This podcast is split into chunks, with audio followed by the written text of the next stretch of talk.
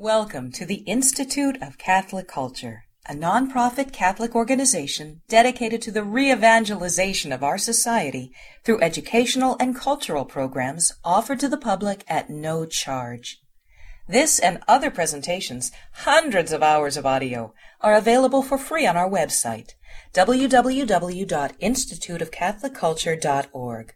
There you can listen to or download educational programs related to all aspects of our divine faith, and you can review our schedule of upcoming events.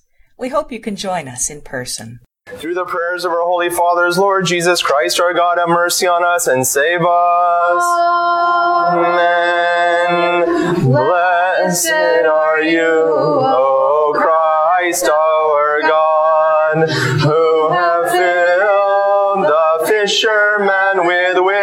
wisdom by sending down the Holy Spirit upon them, and who through them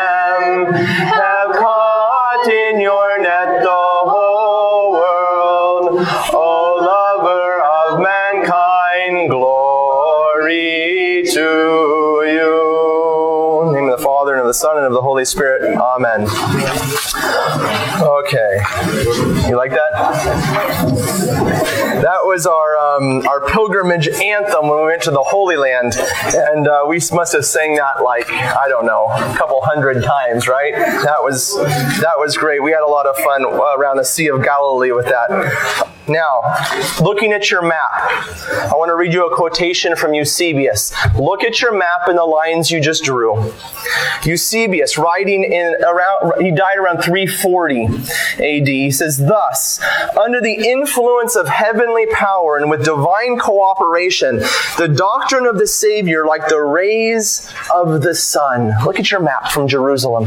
The doctrine of the Savior, like the rays of the sun, quickly illumined the whole world, and straightway, in accordance with the divine scriptures, the voice of the apostles went forth through all the earth. In every city and village, churches were established, filled with multitudes of people, and those whose minds were fettered by the ancient disease of idolatrous superstition found a release from the most cruel bondage.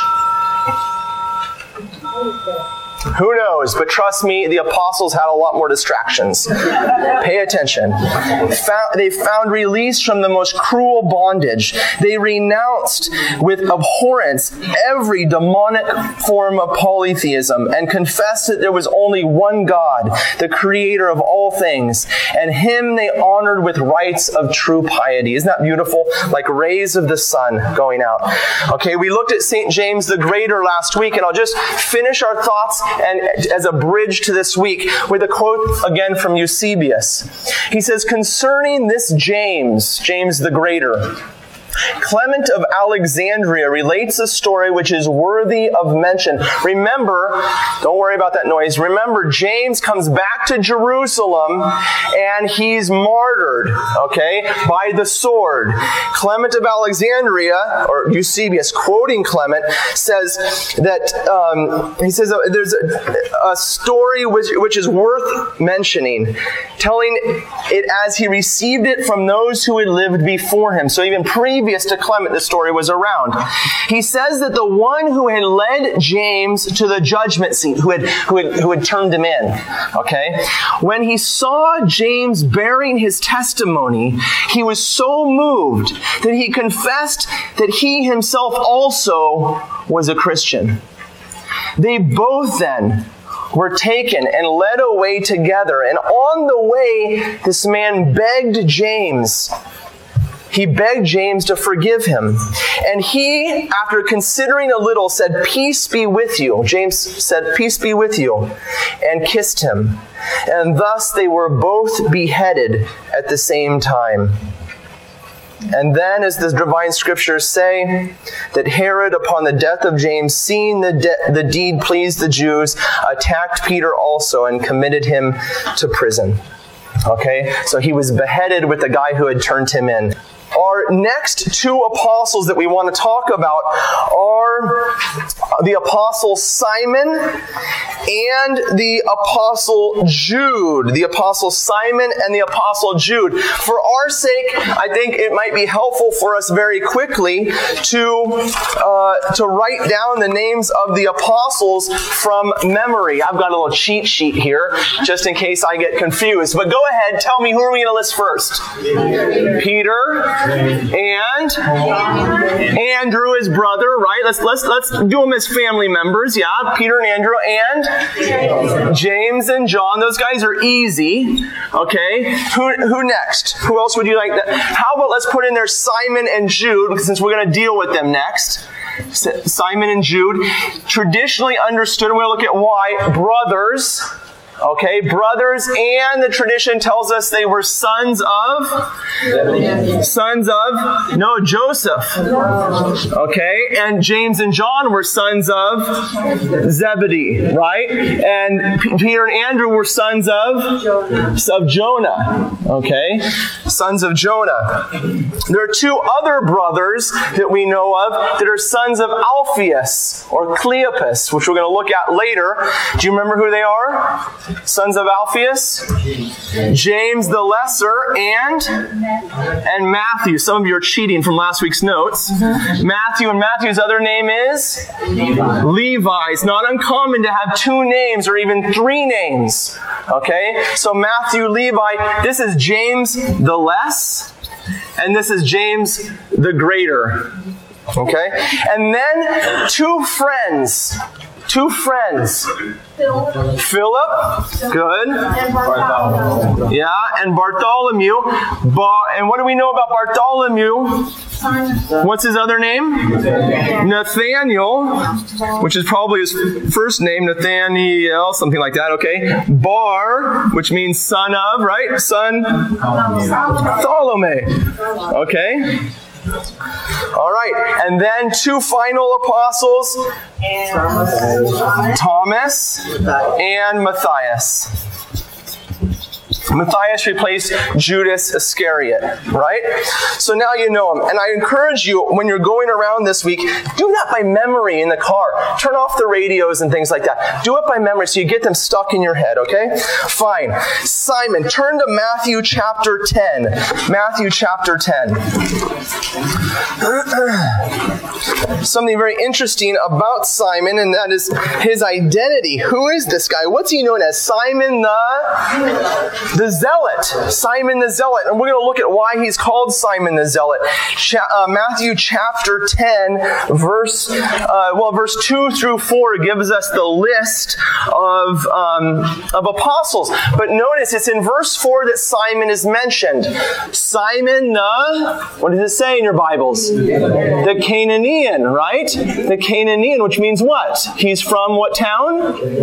Cana in Galilee, right? Well, some have said that he is from Cana in Galilee. However, there's a good reason to believe that this does not mean that he's from Cana in Galilee at all, and we're going to look at the reason why. Turn your Bibles over to the Gospel of Luke. Mark says the same thing, by the way, he calls him the Canaanean. Take a look at Luke chapter 6. Luke chapter 6, verse uh, well, it starts with at 13, but we're going to pick him up in verse 15. Okay, halfway through the list. See that verse, verse 15? And Matthew and Thomas and James, the son of Alphaeus, and Simon, who is called the Zealot the zealot. So we have him mentioned in two different places with two different names the Canaanean and the zealot. Why is that? First of all, who were the zealots? I think you guys should probably figure it out. They're probably guys like me, right? That are okay. So, uh, the zealot. Who were the zealots? They were actually a, a, political party among the Jews, and many have said, well, that he must have been a member of this political party before he joined the apostles. But I'll share this with you from Josephus, writing in the late first century, uh, a Jewish historian. He says that, that the zealots were men who agreed in all things with the Pharisaic notions. They were Pharisees, basically, okay?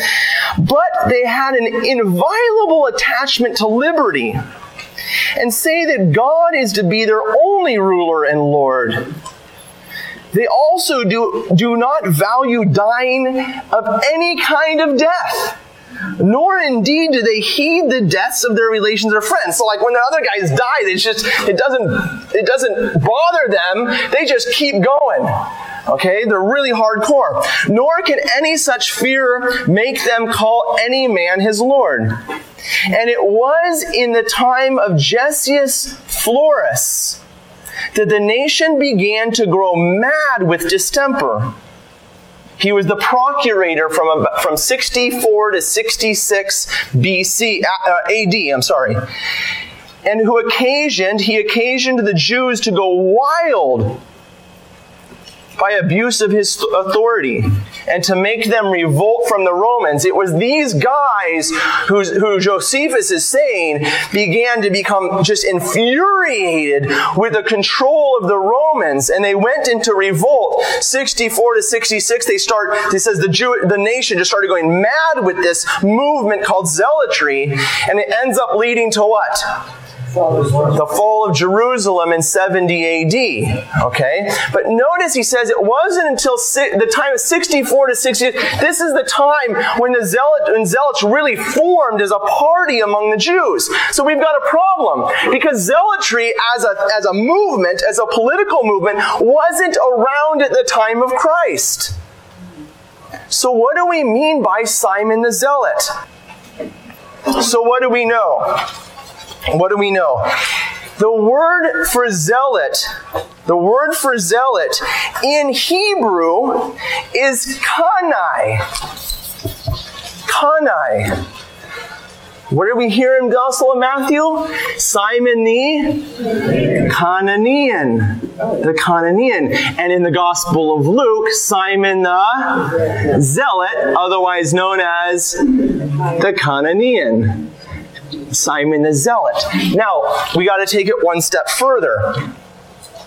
If the Zealot party as a movement wasn't around at the time of Christ, then what can we say about Simon as one who is zealous? I think oftentimes reading Josephus and knowing a little bit about Jewish history, we, we, we make the Zealots out to be, as he describes it, like madmen. They were, they refused obedience, right? But really, what does the word zealous mean? If we're going to describe one of the apostles as zealous, how about ardent? Maybe is a little better word in the English that comes to us, huh? Simon, the one who is zealous, who is ardent. About what? We're not talking about revolting against the Romans anymore, are we? What was Simon zealous? What was he ardent about? Right. Exactly. Simon was known among his brothers as the most faithful, as the most ardent, as the most zealous follower and disciple of Christ. In fact, the, the, one of the dictionaries I was looking up says this exactly. It says the term zealot in Hebrew, kanai, or more frequently in the plural, kanaim, the im is always the plural, right? Seraph, seraphim, uh, cherub, cherubim is the plural in the Hebrew. Okay? Kananim means one who is zealous on behalf of God. The term derives from the Greek, so it actually it's a borrowed word from the Greek into the Hebrew. Okay? And from the Greek, it has maybe a little bit more of the, the, ten, the sense that we're looking at, which is an emulator who is a zealous admirer or a follower. Simon was faithful. We know something more about him in the Gospel of Mark, chapter 6, verse 3 you know, Jesus is teaching on the Sabbath and so forth. And then um, they're asking, where did this man get all of this? And in verse 3, it picks up the story. Is this not the carpenter, the son of Mary? And are his brothers are James and Joses and Judas, Jude, okay, and Simon. So we know he is the brother of James, Joses, who we don't know anything about. And what which James is this, by the way? Is this James the Greater that we talked about last week? No. No. James the Lesser? Just. Ah, there is now. I will tell you that there is uh, there is some people that say that James the the uh, the lesser. Where is he here? That James the lesser is James the just. But there's another tradition which I think is a little bit more uh, ancient in its in its uh, what do you want to call it? the fathers the fathers held it more more among themselves that this James was another James called James the Just or James the Righteous or James the brother of God. Okay? So he's the brother of Jude, who we're going to look at, and the brother of James the just or the righteous, who the tradition tells us became the bishop, the first bishop of Jerusalem. Okay, he became the first bishop of Jerusalem. He's also, according to this text, the brother of uh, Jude, yeah, but the brother of? Yeah, and the brother of the most important guy, Jesus. Right, and I told you last week that there is one portion of the tradition that says that Joseph was an old man when he was betrothed to Mary, and that was the reason why he was given to her to protect her as an old man, that he had been a widower, and that these were his sons, Simon and Jude. Okay, among other sons. All right. As I said, that it is believed that the James mentioned here in Mark is not James the Greater or James the Less, but James the Just, not one of the twelve. Eusebius tells us this there was James who was known as the brother of the Lord, for he too was called Joseph's son. And Joseph was called Christ's father, though in fact the virgin was his betrothed. And before they came together, she was found to be with child of the Holy Spirit, as the inspired gospel narrative tells us. This James, whom the early Christians surnamed the righteous, because of his outstanding virtue, was the first, as the record tells us, to be elected to the episcopal throne of Jerusalem after James was martyred, and there's a whole story that I gave you last week, I sent you home with, that the, that the James was taken up to the top of the temple, and the, the Jews told him to deny Christ in front of everybody, and instead he professed Christ. They threw him off the temple, and when he didn't die, they beat him with clubs okay, until he died. He says, after the martyrdom of James, there's a firm tradition that those of the apostles and disciples of the Lord who were still alive assembled from all parts, together with those who, humanly speaking, were kinsmen of the Lord. James well, we know James, who's now dead, Mar- the martyr James from here, right? Simon, Jude, and Josias. For most of them were still living, Eusebius says. Then they all discussed together whom they should choose as a fit person to succeed James, the brother of the Lord, and voted unanimously that Simon was to be elected to the throne. Now, who is Simon in relation to James the Just? It's his brother. Okay, so very fitting that his brother is then raised up to the throne of Jerusalem. Now, if you're getting a little bit confused with all these James and peoples, don't worry, it is confusing, but we're going to keep working through it together. Okay? After serving the church in Jerusalem, as many of the apostles did after, after fulfilling their first assignment, they left their original location. So the tradition is that, that, that, uh, that Simon left Jerusalem and Dorotheos, bishop of Tyre, who died in the 300, claims that he preached first in Africa and eventually uh, he made his way to Britain. So he must have come out of Jerusalem and then worked his way maybe through Egypt, Africa, and over eventually to Britain. Okay? Some believe that he died in Britain, but certainly the tradition is that by 44 AD, Simon had made his way to Britain, and this is very interesting because in 43 AD, the year before, Britain became part of the Roman Empire. So one year before, all of a sudden the highways of the Roman Empire are open up, and the first ones to go down that highway are the apostles. The Coptic tradition is that, that he that Simon did indeed travel through Egypt, through North Africa to Britain, but that he did not die in Britain. That after evangelizing in Britain, it is believed there was an uprising, a revolt against the Romans, and also a revolt against anyone who was not of the people of the land that he was driven out. He was driven out. He returned to the east and eventually made his way uh, to Armenia.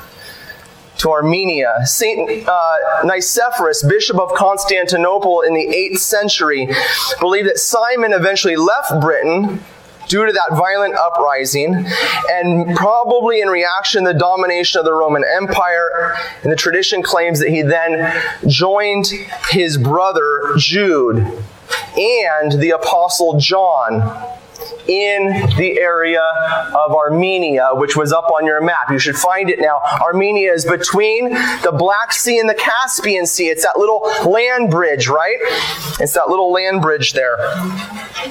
Okay, we're going to then set Simon aside. Simon is up in the in the in that land bridge called Armenia, and then we're going to pick up the story of his brother Jude, who's going to meet him then in Armenia and be martyred together with him. Okay? It is believed that Jude, the apostle Jude, was the first apostle to leave Jerusalem after Pentecost. And so I want to make sure that we get him up here towards the beginning of our list of apostles.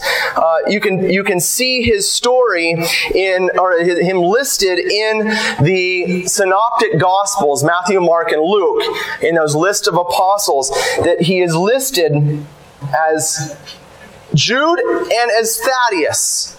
Okay, again, a guy with two different names. Jude means what? What, what name does it come from, guys? What do you think? From the tribe of Judah, exactly. And, and of course, Joseph, being of the line of David, was from what tribe? Judah. Judah, exactly. Uh, there's different translations of the of the uh, attempts to translate the name Thaddeus, but the one I thought was most fitting is courageous. Courageous. Why courageous? Because his brother is called zealot or ardent, right? The ardent one. So we have a courageous one and the ardent one, two brothers. It makes a lot of sense. Um, you see in Mark, uh, sorry, in Matthew chapter 10 that he is called Thaddeus. You don't have to turn there. And also in Mark. But I want you to turn to the Gospel of Luke. Turn with me to Luke because we find something very interesting in Luke that tells us maybe a little bit more about uh, this family a little bit more about Jude himself, but also more about this family uh, that, that, that some have said are sons of Joseph. Take a look at Luke chapter 6. Luke 6 13. Okay, and when it was, was day, he called his disciples and chose from them twelve, whom he named apostles Simon, whom he named Peter, and Andrew his brother, and James and John, and Philip and Bartholomew, and Matthew and Thomas, and James the son of Alphaeus. That's James the Lesser, right? And Simon, who is called the, the Zealot, and Judas or Jude, the son of James. Now you say, Deacon Sabatino, I thought you said that there's a tradition that calls him the son of Joseph. Well, it turns out that the editors of your Bible take a little leeway here. The Greek text, and I went back, I looked at the Greek, the Greek text does not say son of James. Okay? The Greek text says Jude of James. Now, most of us would take that as son of James, and that's exactly what the editors and translators of your Bible did. However, that does not fit with the tradition of who this man is. Simply says Jude of James. Many of the fathers identified this Jude as none other than the Jude that wrote the epistle, which is in your Bible. Now turn with me very quickly to that epistle of Jude. By the way, while you're looking that up, the Gospel of John simply identifies Jude as Jude, not Iscariot. Jude, not the other guy. Okay? Okay, what do we know about Jude from this epistle? Look at verse 1. Jude, a servant of Jesus Christ and brother of James. Of James, brother of James. Not son of James, but brother of James. Now, why in the world would he be identified simply as of James? And why would he identify himself as servant of Jesus Christ and brother of James rather than, I mean, look, if I was the brother of Jesus, I think I would have identified myself in that way. Okay, but he doesn't do so. Why? There is a tradition I'll share with you. Saint Theophylactus, who was bishop of Nicomedia in the 8th century, says, of course, quoting the Gospel of John, do you remember the Gospel of John tells us that even his brethren did not believe in him. His brethren did not believe in him. You can write that down if you want in John chapter 14. We won't turn there right now for lack of time, but chapter 14, verse 22, and John 7, verse 5. In fact, it's there that in John chapter 14 that the apostles say, his brothers say, how will you manifest yourself to us and not to the world? His brothers want him to go out and proclaim himself to be what he's claiming to be and destroy the Romans. But John tells us that even his brothers did not believe in him. Okay? So we've got a problem even among our apostles, which we already know that there's been problems among the apostles, even with Peter. Okay? St. Theophylactus, Bishop of Nicomedia, says, Even his brethren, the children of Joseph, of whom was this Jude, did not believe in him. That is Jesus. And whence came this disbelief? From their foolish will and from envy from envy. You can imagine brothers becoming envious of their brother. Okay? The tradition also continues that when Joseph returned with the Holy Family from Egypt, that he began to divide his property, his land that he owned, among his children, one of which was Jude. And he wanted to give a portion to Jesus, but that the other brothers went up in arms because they did not share a mother in common. Uh, but only James, the tradition says, only James the righteous stood up for Christ. He split his own portion in half and gave half of it to his brother Jesus. The others then, realizing their sin, though they remain part of the close network and friends of Jesus, Jude himself, in an act of humility most likely, identifies himself in Jude as servant of Jesus, and he's identified in the list of the apostles simply as of James. He identifies himself with James. Why? Because James is the only one of his brothers who treated the Lord righteously, and he receives his reward for it. Little is known of him after Pentecost, but we do know a few things. There is a tradition that his wife's name was Miriam. Okay, another Mary, if things weren't confusing enough with all the Marys.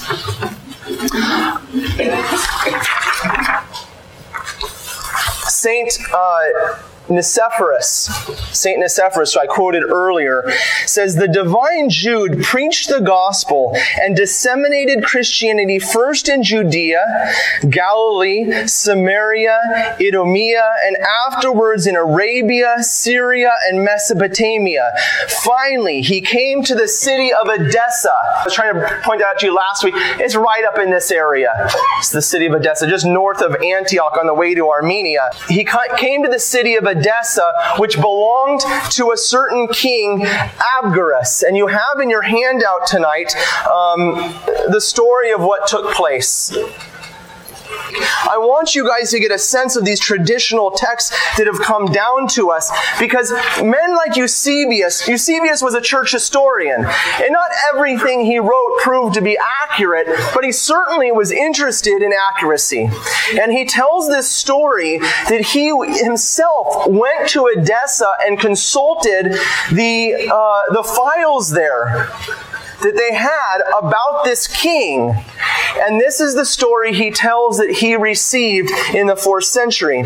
He says, The king Abgarus, who ruled with great glory the nation beyond the Euphrates, being afflicted with a terrible disease, which it was beyond the power of human skill to cure, when he heard of the name of Jesus and of his miracles, which were attested by all with one accord, sent a message to Jesus by a courier and begged him to heal his disease. But Jesus did not at that time comply with his request. Yet he deemed him worthy of a personal letter. At least Eusebius believes that Christ actually responded to this king. He deemed him worthy of a personal letter in which he said that he would send one of his disciples to cure his disease and at the same time promise salvation to himself and all his house. Not long afterwards, his promise was fulfilled. For after his resurrection from the dead and his ascent into heaven, Jesus, by divine impulse, sent Thaddeus he uh, who was also numbered among the 70 disciples of Christ. So it is believed that he was before that one of the 70, okay, and then became part of the 12. As a preacher and evangelist of the teaching of Christ. Thaddeus began then in the power of God to heal every disease and infirmity, insomuch that all wondered. And when Abgarus heard of the great wonderful things which he did and of the cures which he performed, he began to suspect that he was the one of whom Jesus had written him, saying, After I have been taken up, I will send you one of my disciples who will heal you. Therefore, Abgarus summoned Thaddeus and asked Thaddeus if he were in truth a disciple of Jesus, the Son Son God. And Thaddeus said, Because you have mightily believed in him that sent me, therefore have I been sent unto you. And still further, if you believe in him, the petition of your heart shall be granted you as you believe. And Abgarus said to him, I too have believed in him and in his father. And Thaddeus said to him, Therefore I place my hand upon you in his name. And when he had done it, immediately Abgarus was cured of the disease and of the suffering which he had. And Abgarus marveled that as he had heard concerning Jesus, so he had received in very deed through his disciple Thaddeus, who healed him without medicines and herbs, and not only him, but also many other inhabitants of the city, and did wonders and marvelous works and preached the works of God. And afterward, Abgarus said, You, O Thaddeus, do these things with the power of God, and we marvel. But in addition to these things, I pray you to inform me in regard to the coming of Jesus, how he was born, in regard to his power, by what power he performed these deeds of which I have heard. And Thaddeus said, Tomorrow assemble for me all the citizens, and I will preach in their presence and sow among them the word of God concerning the coming of Jesus, how he was was born and concerning his mission, for what purpose he was sent by the Father, and concerning the power of his works and the mysteries which he proclaimed in the world, and by what power he did these things, and concerning his new preaching and his abasement and humiliation, how he humbled himself and died and debased his divinity and was crucified and descended even into Hades and burst the bars which from eternity had not been broken. And he raised the dead, for he descended alone, but rose with many, and thus ascended to his Father. And Abgarus therefore commanded the citizens to assemble early in the morning to hear the preaching of Thaddeus, and afterward he ordered the gold and silver to be given to him. But he refused to take it, saying, If we have forsaken that which was our own, how shall we take that which is another's? These things were done in the 340th year. From Edessa, it is believed that Jude traveled to Armenia, and the Armenian church claims Jude as its founder. From Armenia, they traveled into Persia and even into Iran. And it was in Persia that the two brothers confronted two pagan priests who began to cause trouble. The two priests had been driven out of Ethiopia by the preaching of Matthew the apostle. But even against these two priests, it is said that the two brothers, Simon and Jude, converted 60,000 people in the city of Babylon, the ancient city of Babylon alone. Around the year 79 AD, the two pagan priests drummed up a mob who attacked the apostles Simon and Jude. And as the tradition relates, when they were captured by the mob, Jude turned to Simon and said, quote, I see that the Lord is calling us. The crowd, hearing the words of the apostles, began hurling stones at them. And after seeing that they could not kill them with stones, the mob crucified St. Jude. And finally, a man rushed forward and struck him with a spear through his heart. Simon joined his brother in martyrdom when he was seized. His body stretched out, and the captors sawed his body into pieces. Tertullian said that the blood of the martyrs is the seed of the church. And even today, the percentage of Armenians is close to 100% Christian. 97% of Armenians are faithful followers of Christ the next two apostles, St. Philip and, uh, and Bartholomew, also known as Nathaniel, right? Nathaniel and Philip, both actually Bartholomew or Bartholomew. Um, what do we know about Philip? What do we know about the Apostle Philip? Open your Bibles to the Gospel of John, chapter 1. I don't even have to have you read the text because we know that Philip was a disciple of John the Baptist in the Gospel of John, chapter 1, verse 35 and following. And in verse 43, it says, The next day, Jesus decided to go to Galilee. And he found Philip and said to him, Follow me. Now, Philip was from Bethsaida. Now, where's Bethsaida? Bethsaida is just north on the north tip of the Sea of Galilee, right near where the Jordan River comes into the Sea of Galilee. Okay, so most likely a fisherman. It was a fishing village. Um, now, Philip was from Bethsaida, the city of Andrew and Peter. Interesting. Do you think he knew Andrew and Peter? Guarantee you he knew. Bethsaida was not a big city. Okay, absolutely he knew them. Philip found Nathaniel. So he goes off and runs and finds his friend Nathaniel. And you know about Nathaniel. Nathaniel confesses, Jesus finds, he says, Before I saw you under the fig tree, I, I knew you, right? He calls him out by name. And Nathaniel confesses him to be the Christ. But regardless, we know something about Philip, don't we? First of all, he's got a friend. His friend's Nathaniel. Okay? But second of all, what else do we know? He's from Bethsaida. Probably a fisherman. What else do we know about him? Come on, what kind of person finds the Messiah and leaves? He was evangelical. You want a you want a, a, saint to pray to to get the, the, the confidence to go and share the good news of Jesus Christ? Here's your man. He was evangelical. But the other thing we know about him is he's fully committed to Christ. Because when you confess Jesus to be the Christ, what are you confessing him to be? Don't just translate the word into Hebrew for me. What does it mean to be the Christ? It means to literally be the anointed one. And what kind of person is anointed among the Jews? The king. He confessed him to be the king, the Messiah, the king who was to come. My friends, this is treason. This is what you get crucified for. He committed treason in this act. He was fully committed and convinced of who Jesus was. And he didn't care about his own life for that. In John chapter 6, he was there at the multiplication of the loaves and fishes. It was Philip who says, who Jesus calls Philip over. You remember the story and says, Philip, we got a bunch of people here. What are we going to do to feed them? Jesus knew, but he was putting Philip to the test a little bit. What Philip says, 200 denarii could not feed all of these people, and we have absolutely nothing. How are we going to feed them? And who steps up right then? Do you remember? The apostle Andrew steps up. So Philip and Andrew are kind of, maybe you could say they were right near each other.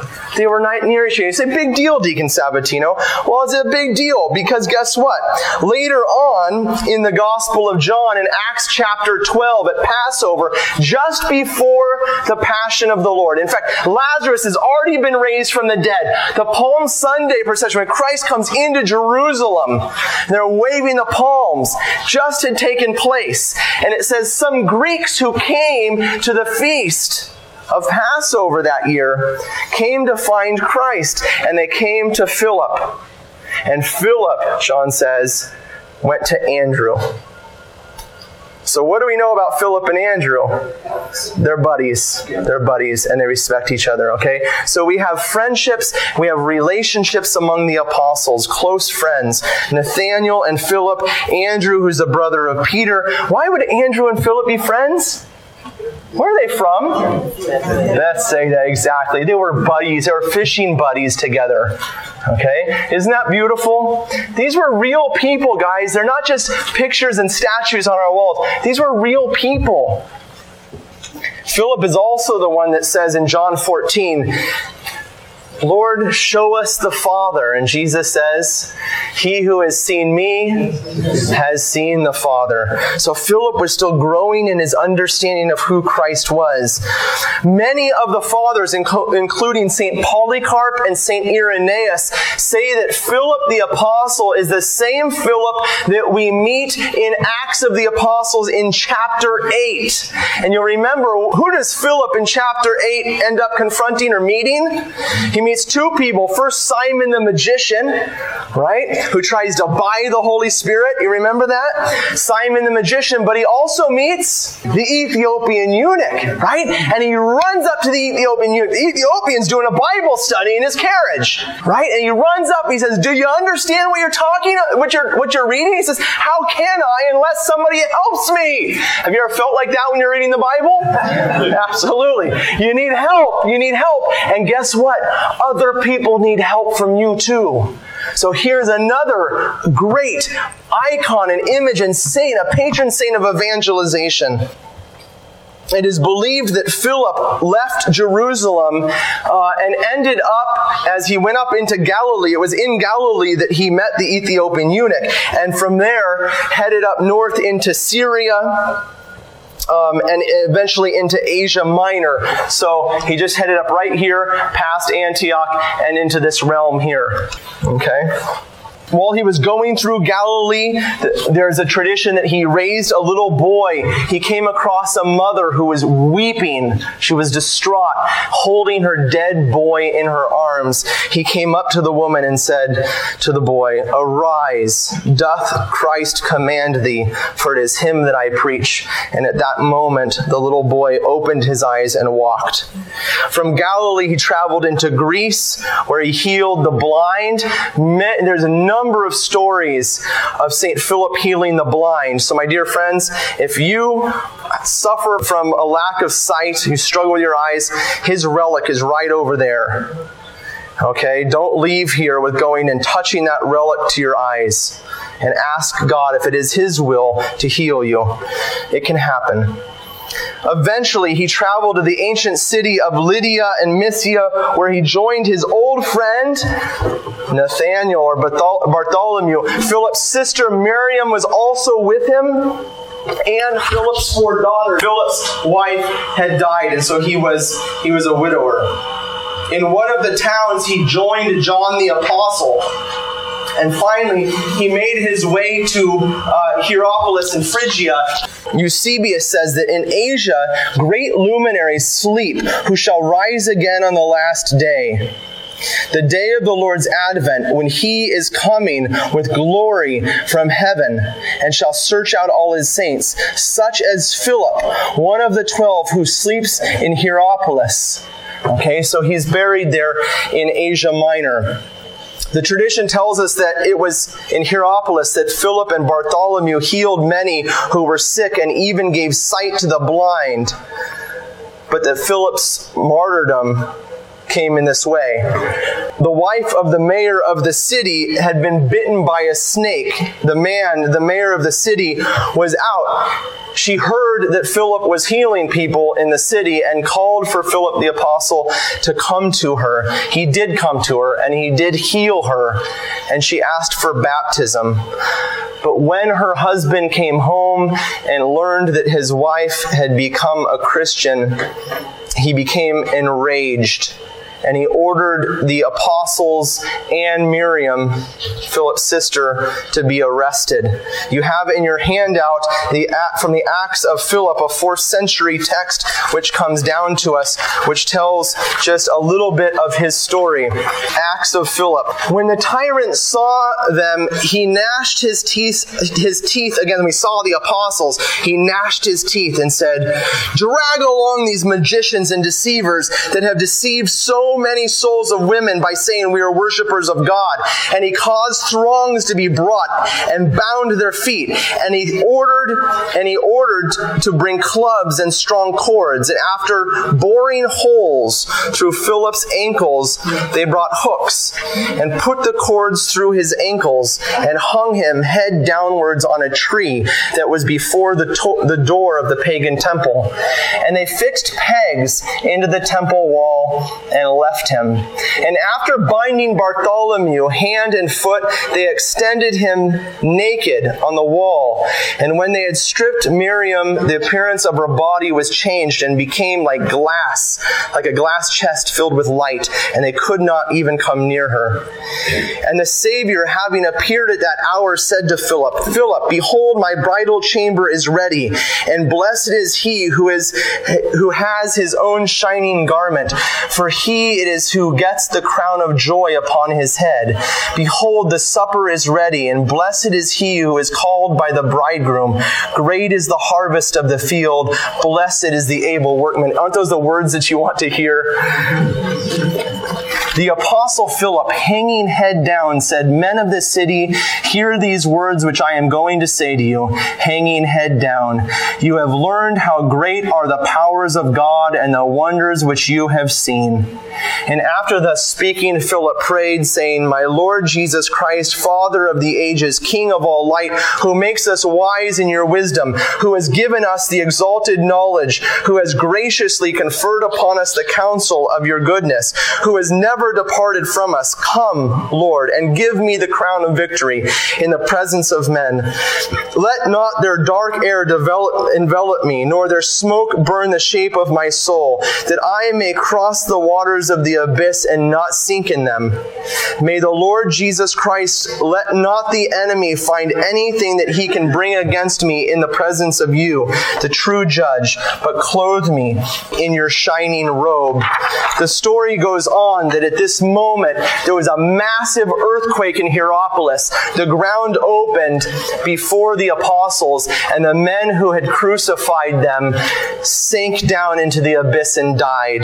The ground then closed up and covered them over. Those who had converted to Christianity at the hands of the apostles came to take them down.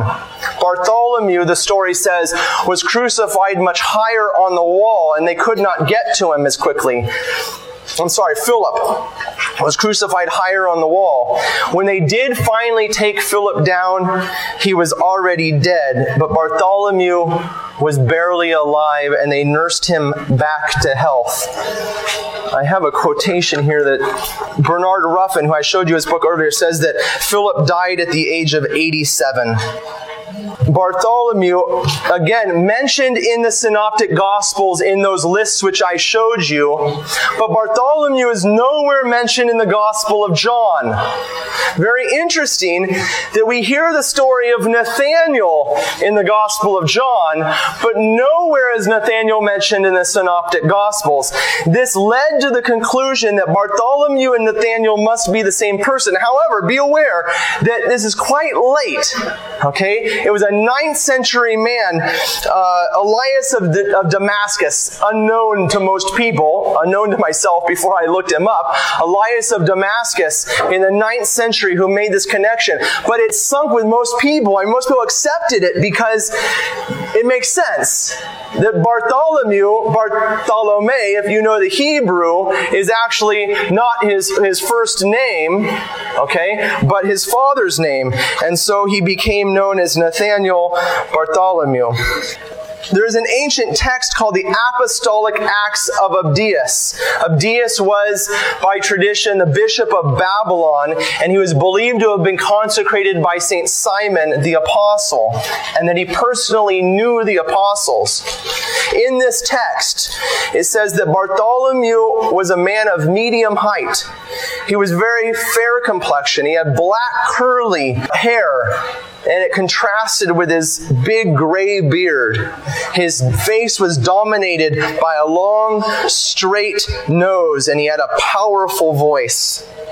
Both Eusebius and St. Jerome tell us that Bartholomew, after leaving Hierapolis, after establishing the church there, after his buddy Philip had been martyred, he confirmed the church there. He ordained a bishop there, and then he left and made his way from Hierapolis into Asia and finally into India where he took a copy of the Gospel of Matthew written in Hebrew, discovered 150 years later by a man who came out of there and went back to the ancient city. I believe it was, yeah, Alexandria, taking that gospel with him.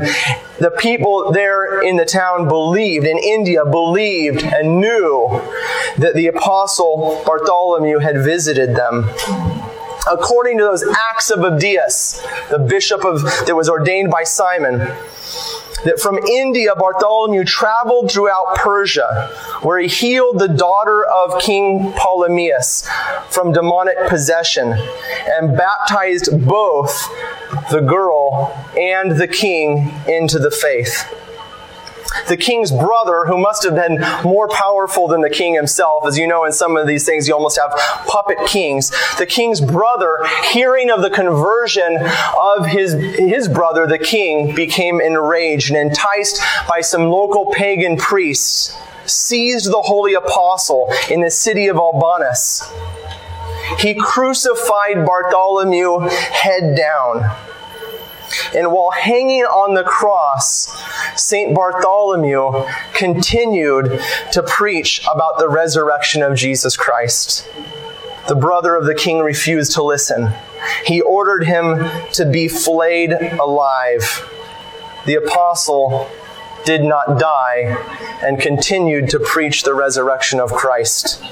When the brother of the king saw him still alive, he had him beaten with clubs, skinned alive, and finally beheaded.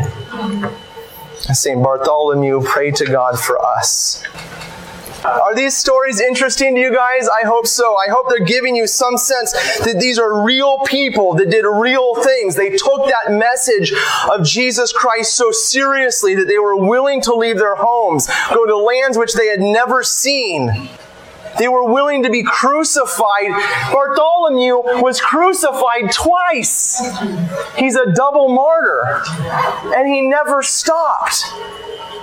Imagine if we in, the, in our church were willing to go like that for Christ, even to our neighbors, into the grocery stores, to the people who we know, that we would live our life as apostles for Christ.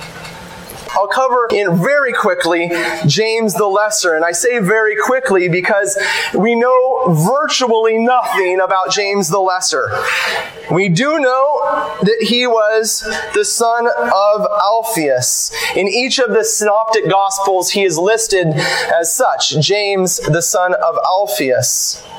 Alphaeus from the Hebrew Halphi or Kalphi is the same name translated as Cleopas or Clopas. Alpheus and Clopas or Cleopas are the same guy. Do you guys remember where you hear the name Clopas from? Where? What's that?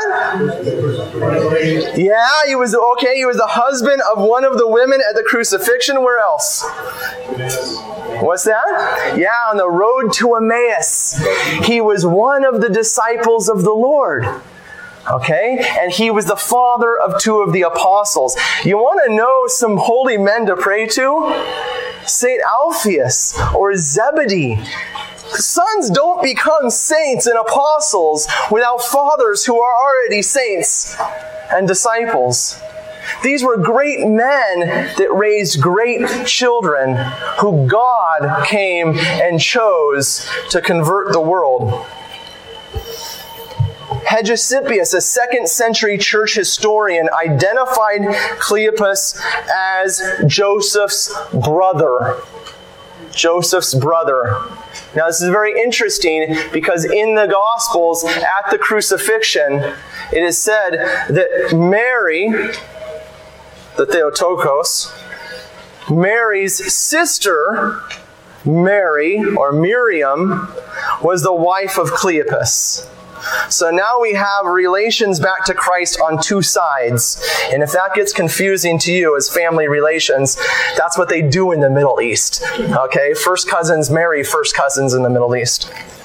As I said, we know virtually nothing about James the Lesser unless you want to associate him with James the Righteous of Jerusalem, uh, the Bishop of Jerusalem, which we know quite a bit more about, who was martyred by throwing off the pinnacle of the temple. It is generally held that James the Less stayed in Jerusalem with his cousin James the Just, and then after staying in Jerusalem for a while, he traveled to Egypt while other traditions say that he traveled as far into Ethiopia, where he was also martyred by crucifixion. I will leave you with this thought. Keep in mind, as we are reading these apostles, keep in mind the last words that our Lord spoke to the apostles in the Gospel of Matthew. Go out into all nations, teaching them all everything I have taught you. These men had those words ringing in their ears. They couldn't get those words out of their heart, and it drove them to the farthest lands.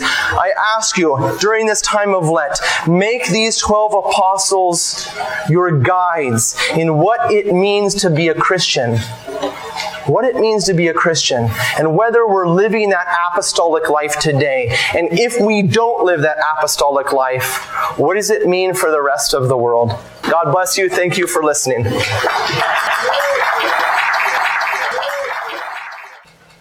Uh, all right, question and answer. You were drawing from several sources when you were giving us this tradition and the stories about the apostles. Yeah. Are those traditions compiled into any one volume? Right. That That's a consult. That's a very good question. Uh, unfortunately, uh, not well. Uh, they're not put together, and I'll tell you why. Is the problem of modernism? Can we trust anything that we can't test? Who was King Abgarus? Is it possible for someone to actually heal somebody else? No, of course, that's nonsense. Nobody can heal somebody else. Therefore, the text isn't to be trusted. Of course, the entire gospel's out then, right?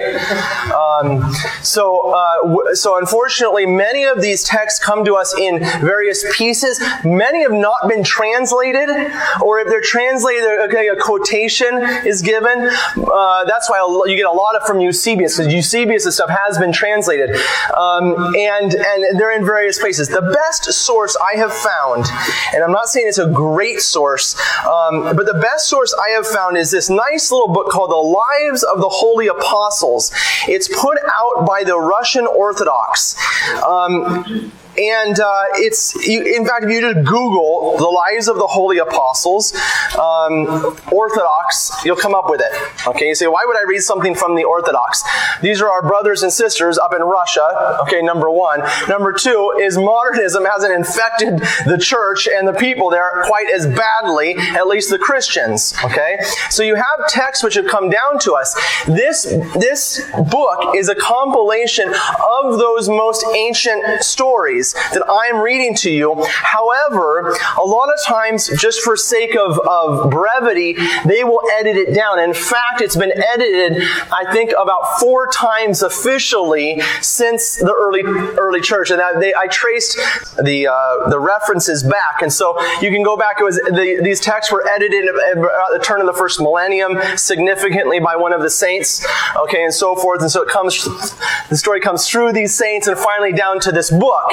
Um, but it goes back, if you go back to the original text of the ones that have been translated, like the Acts of Philip, they're coming right through. Those are the stories that are given in this book, but they're just in a more maybe a truncated form, which is nice for us because it's very readable. The only thing I don't like about this book is it doesn't footnote itself well. In fact, horribly.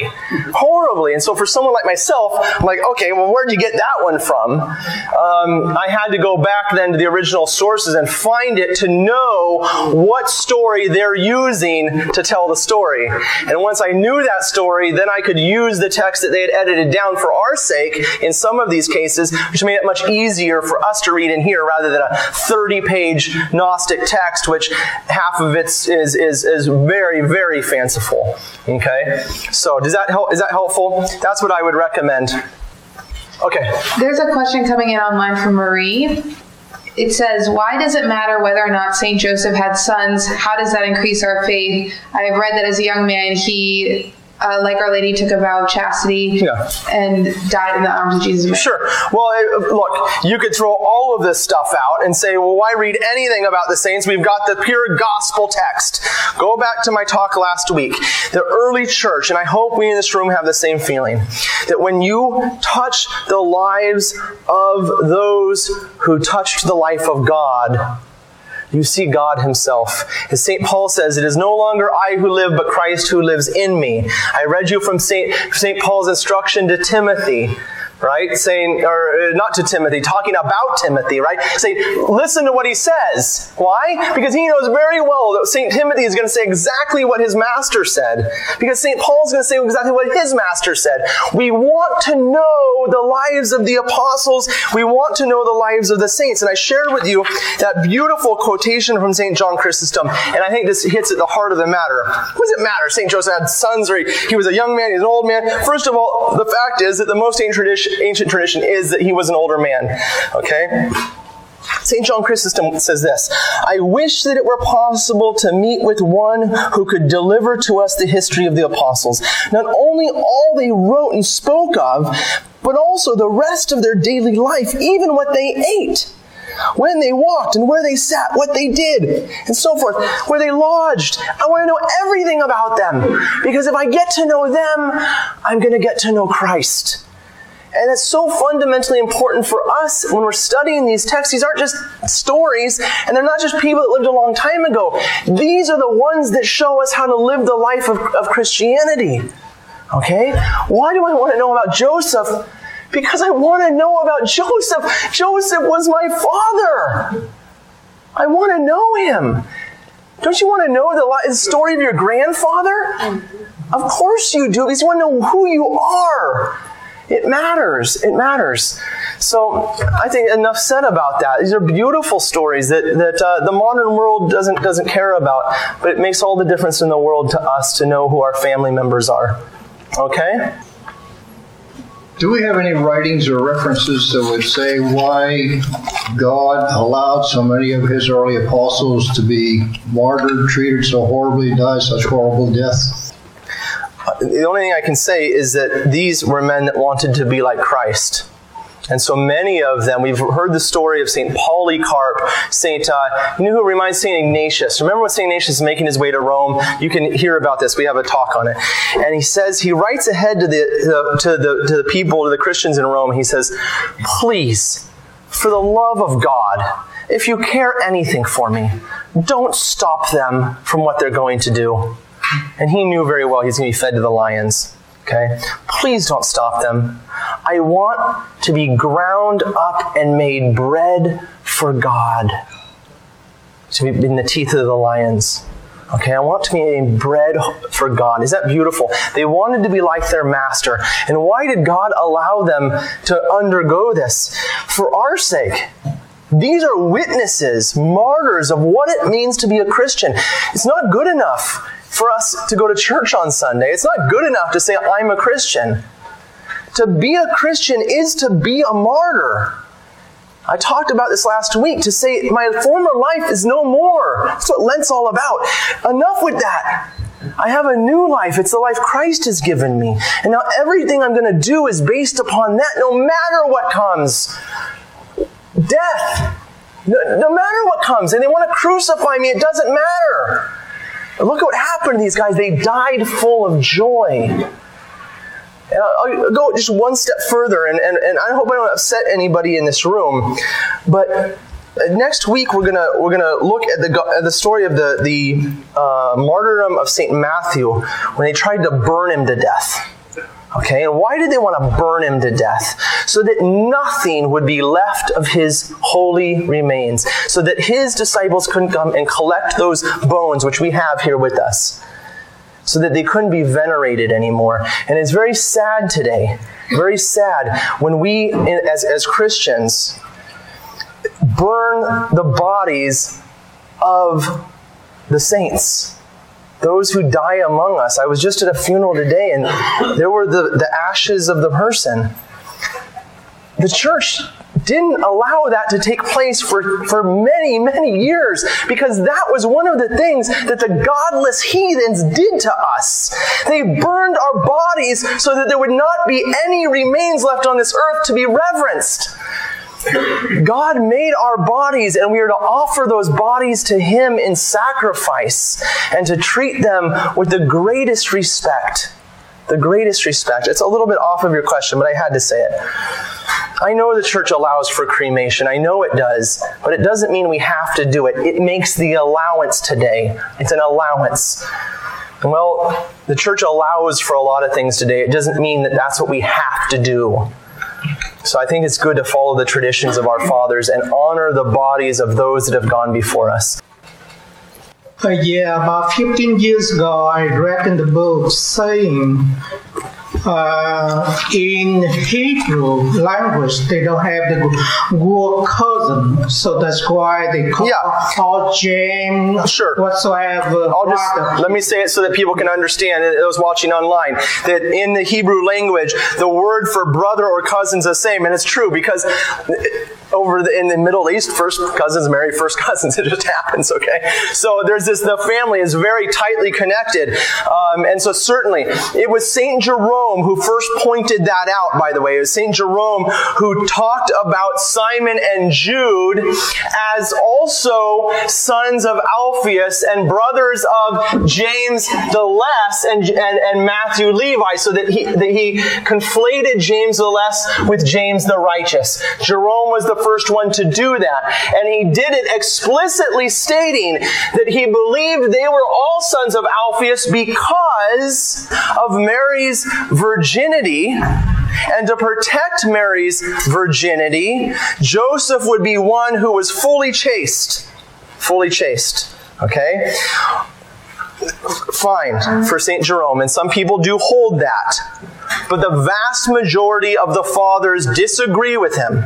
The vast majority of the fathers, and I read you tonight from Eusebius and others who talk about Joseph as having sons. But I'm glad we're fin- we'll finish with it tonight. Remember, friends, marriage is upheld by the church as something beautiful, never as something dirty. Marriage is wonderful and beautiful.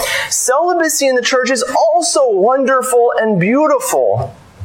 But let's not throw the baby out with the bathwater. In order to protect the Virgin Mary, we have to show that Joseph was never married because if he was married, he was then dirty and then could not be next to the pure virgin.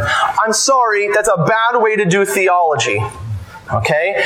Marriage is sacred and beautiful and is never in conflict with the other sacraments of the church. And this is why the church does ordain married men to the priesthood. And this is why Jesus also chose married men as his apostles. Because marriage is not dirty.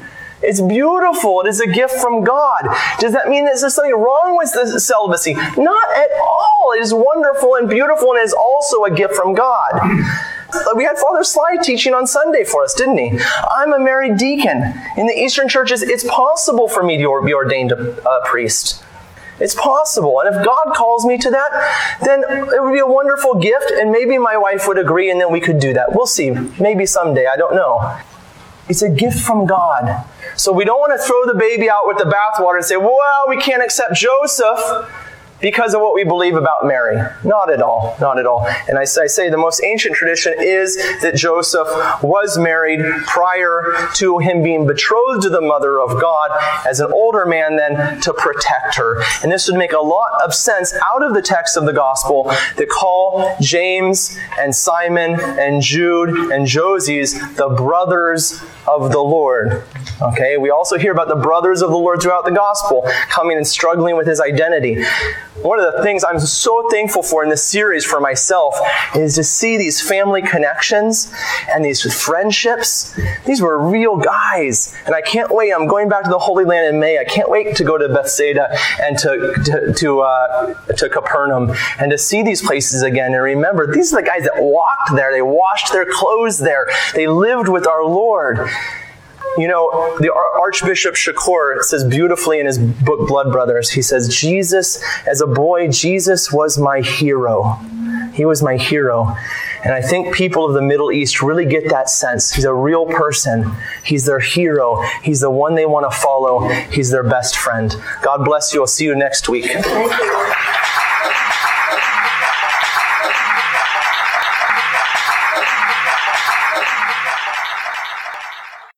We hope you enjoyed this presentation from the Institute of Catholic Culture.